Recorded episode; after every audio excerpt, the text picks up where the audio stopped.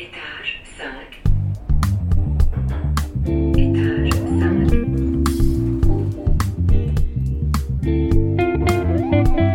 5. Chers auditeurs, bienvenue dans Étage 5, le podcast qui vous emmène dans la vie de l'Institut des sciences sociales de l'Université de Lausanne. Étage 5, c'est des échanges avec des chercheuses, avec des partenaires de recherche, des étudiantes et des étudiants, des invités. En bref, celles et ceux qui font les sciences sociales d'aujourd'hui et de demain. Allez, on monte au cinquième étage. Bonne écoute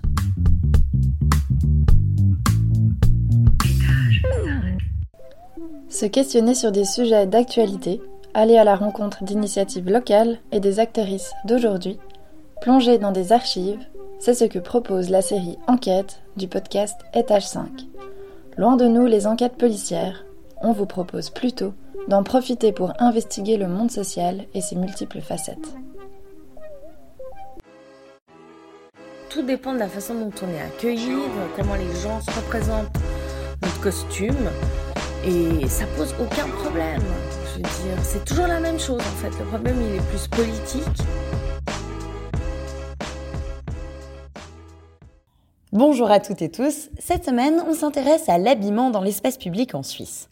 Plus précisément, aujourd'hui, nous abordons le droit de se vêtir dans les piscines romandes, notamment concernant les femmes musulmanes, avec une focale sur Genève.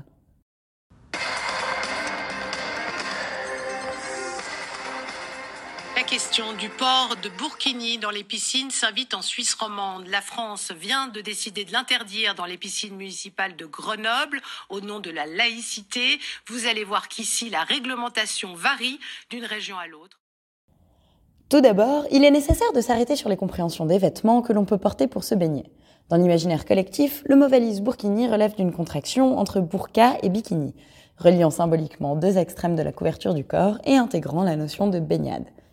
Combinaison, t-shirt ou short, les personnes concernées préfèrent parler d'habits couvrants. Dans tous les cas, c'est des maillots de bain allant des épaules aux chevilles qui peuvent également couvrir la tête. Ces vêtements, souvent, ne sont pas admis en piscine pour des raisons d'hygiène et de sécurité. Dans cette émission, différents enjeux vont ressortir autour de ce phénomène et nous allons nous demander comment est pensé et régulé l'habillement dans les piscines romandes, quelles sont les réactions de l'exclusion des femmes musulmanes et finalement Comment les changements de règlement peuvent-ils s'effectuer dans les communes? Pour en parler avec nous aujourd'hui, on a rencontré Myriam Mastour, juriste et consultante sur les questions d'inégalité et de discrimination liées aux questions de féminisme et d'antiracisme. Elle est cofondatrice du collectif des Foulards Violets et de l'association Petit Pas de Société, dans laquelle elle a lancé la campagne Baignade Inclusive. On a eu également la chance de s'entretenir avec Vincent Milliard, conseiller municipal chez les Verts et Verts de la ville de Genève et commissaire dans le service des sports, service prenant en charge tout ce qui concerne les règlements des piscines.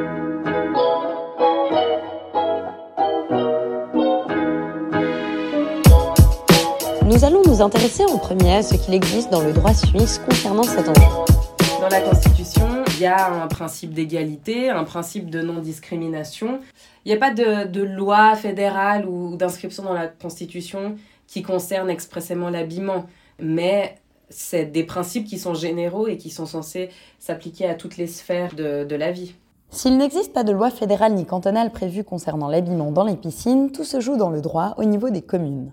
Dans un article du Temps, on relève que très peu de femmes viennent à la piscine en burkini en Suisse. En 2013, le tribunal fédéral s'est prononcé sur le sujet en faveur de ce vêtement pour réglementer les cours de piscine à l'école. Hormis cette prise de position, la majorité, voire l'entièreté des piscines en Romandie interdisent le port du burkini, sauf par exemple au Lignon, à Vevey ou dans quelques bains thermaux.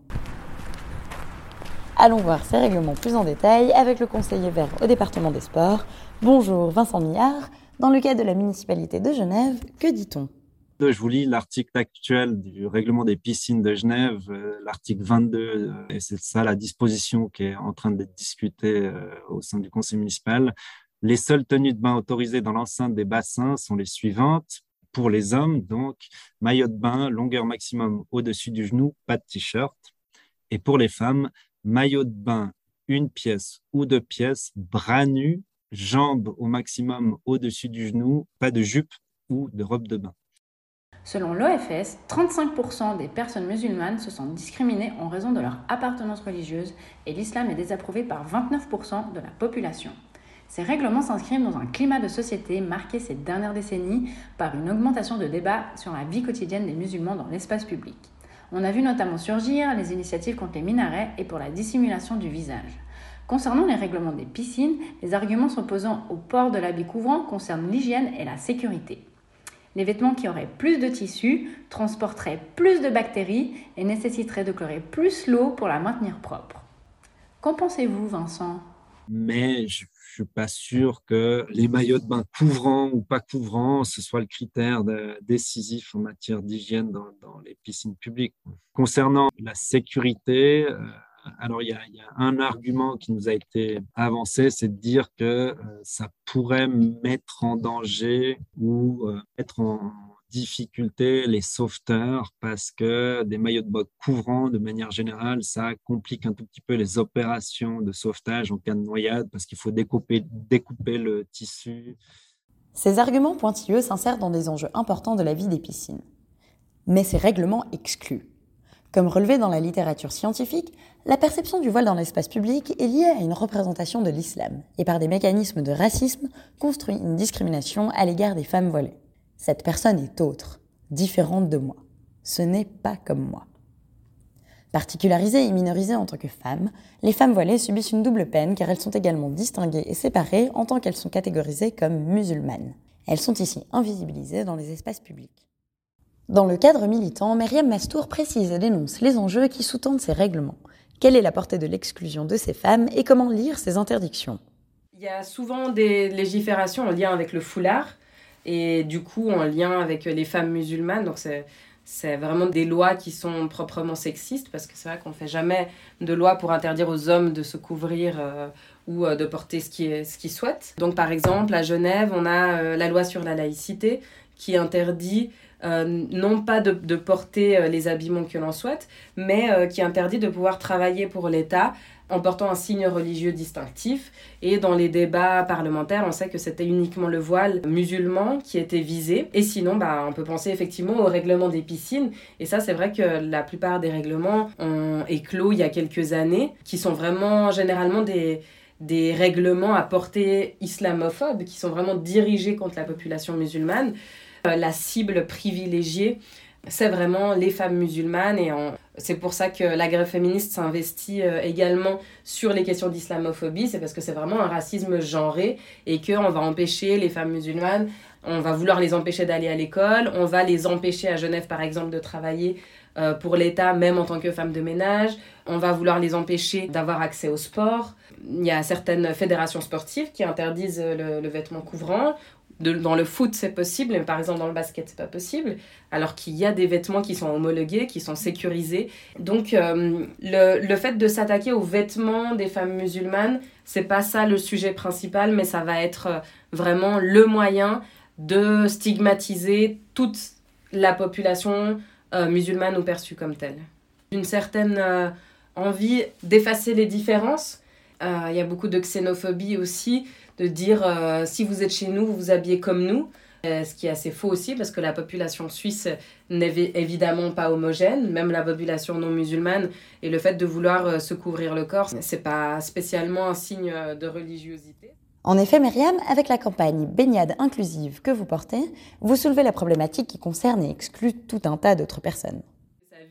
Euh, les personnes musulmanes, mais en fait c'est le cas généralement quand on fait un, règlement euh, pour les piscines qui interdit de s'habiller plus long. Mais du coup, on a tout un pan de la population qui n'est pas des personnes musulmanes, qui souhaitent simplement se couvrir euh, certaines parties de leur corps pour d'autres raisons. Ça peut être médical. Les personnes qui ont, par exemple, des maladies de peau comme le vitiligo. Des personnes grosses qui souffrent forcément de la grossophobie parce qu'aujourd'hui, les gens ne sont pas éduqués à avoir un regard neutre sur les personnes grosses. Ça peut être euh, des personnes qui ont des cicatrices ou des femmes enceintes ou de retour de maternité, des personnes trans. Donc il y a vraiment tout un pan de la population qui est discriminé qui se retrouve vraiment à, ne pas pouvoir pratiquer euh, les, sports euh, aquatiques, un peu comme des victimes collatérales de l'islamophobie en fait.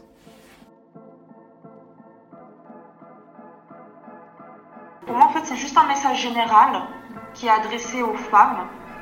Euh, que voilà, on, choisit pour elles la manière dont elles vont s'habiller, dont elles vont penser, et puis euh, on leur laisse pas vraiment de choix, et puis soit elles s'adaptent, soit en fait elles restent, elles restent chez elles. Je préfère largement ne pas aller à la piscine dignement plutôt que d'y aller et de me faire humilier. Jamais je n'ai essayé d'aller nager ailleurs. Si c'est pour de nouveau me prendre des refus, euh, je l'ai suffisamment mal vécu avec mes enfants à l'époque où il y avait l'ancien règlement dans les piscines de Vernier. En plus de porter les voix des femmes musulmanes désirant se couvrir que vous portez déjà dans le collectif des foulards violets, c'est bien au-delà de la question religieuse que conjointement, vous avez décidé de monter l'association Petit pas de société et ainsi pouvoir défendre d'autres populations. Le droit de nager pour tous et toutes. Quelles sont vos demandes? Donc nous, ce qu'on propose, c'est vraiment d'avoir euh, une réglementation qui soit la plus light possible, donc qui demande à ce que euh, les maillots de bain soient faits dans des tissus qui sont conçus spécialement à cet usage. La deuxième chose, qu'ils n'aient pas été portés avant d'accéder à la piscine. C'est déjà écrit dans la plupart des règlements. Et d'écrire qu'il faut une douche obligatoire avant la baignade. Et c'est tout en fait. De ne pas spécifier la taille des vêtements et de ne pas spécifier les genres. Quand on lit les arguments et qu'on voit les études scientifiques pourquoi interdire en fait Il n'y a, y a absolument aucun argument rationnel qui permet d'interdire les maillots couvrants dans les piscines, surtout de détourner l'attention des vrais enjeux.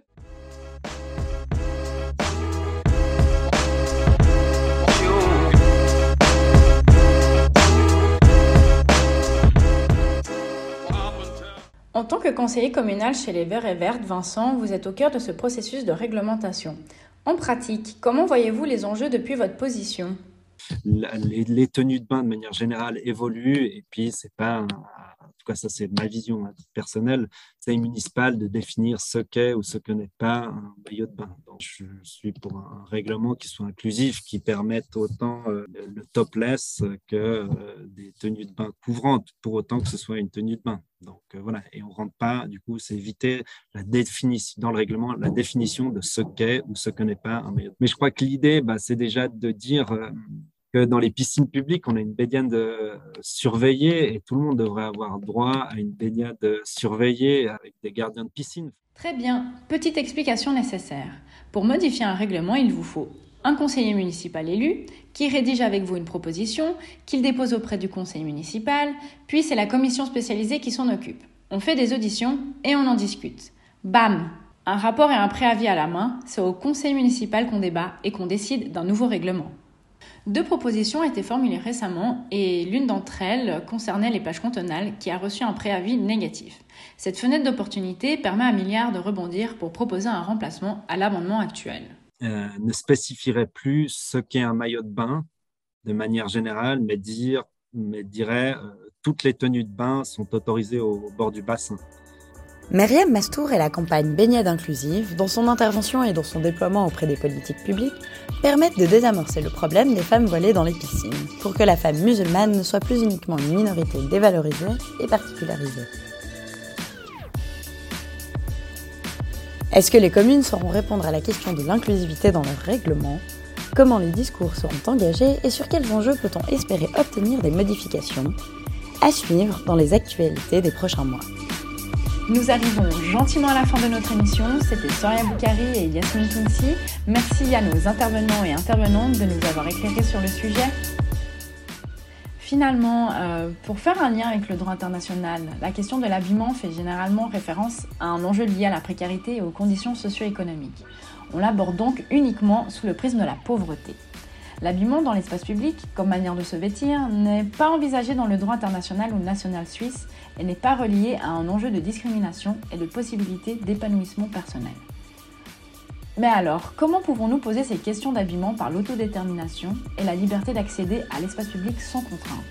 Faudrait-il finalement remettre en question l'inclusion dans l'espace social et élargir la compréhension sociétale et juridique de ce qu'est l'habillement, de manière non jugeante des diversités et des identités intersectionnelles? Étage 5 est un podcast original, intégralement produit et réalisé par les membres de l'Institut des sciences sociales, Lucas Chaperino, Celia De Pietro, Romaine Giraud, Mathilde Krenbull, Cléolia Sabot, Marie Sautier, Tatiana Smirnova et Géraldine Werner-Ekop, avec le soutien de la direction de l'Institut des sciences sociales de l'Université de Lausanne, sur une musique originale de Marc Perrino. Si vous avez des commentaires, des questions, des idées ou que vous voulez participer à un épisode, contactez-nous sur les réseaux sociaux. On se réjouit de vous lire. Étage 5 est disponible sur notre blog, le BIS, B-I-S-S, et sur toutes les plateformes d'écoute. Vous y retrouverez toutes les sources citées dans le descriptif de l'épisode. A tout bientôt pour un nouvel épisode d'Étage 5.